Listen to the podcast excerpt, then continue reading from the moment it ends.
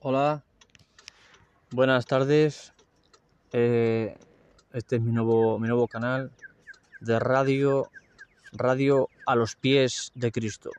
Espero que sea de bendición, que sea de, de, de, eficacia para nuestras almas, porque hoy más que nunca necesitamos a Cristo.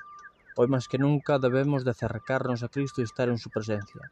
Por eso les animo a que no dejen de orar, sino que cada día busquen a Dios con diligencia, con esmero, con fuerza, eh, eh, no dando prioridad a, a, la, a la valgana, en el nombre de Jesús.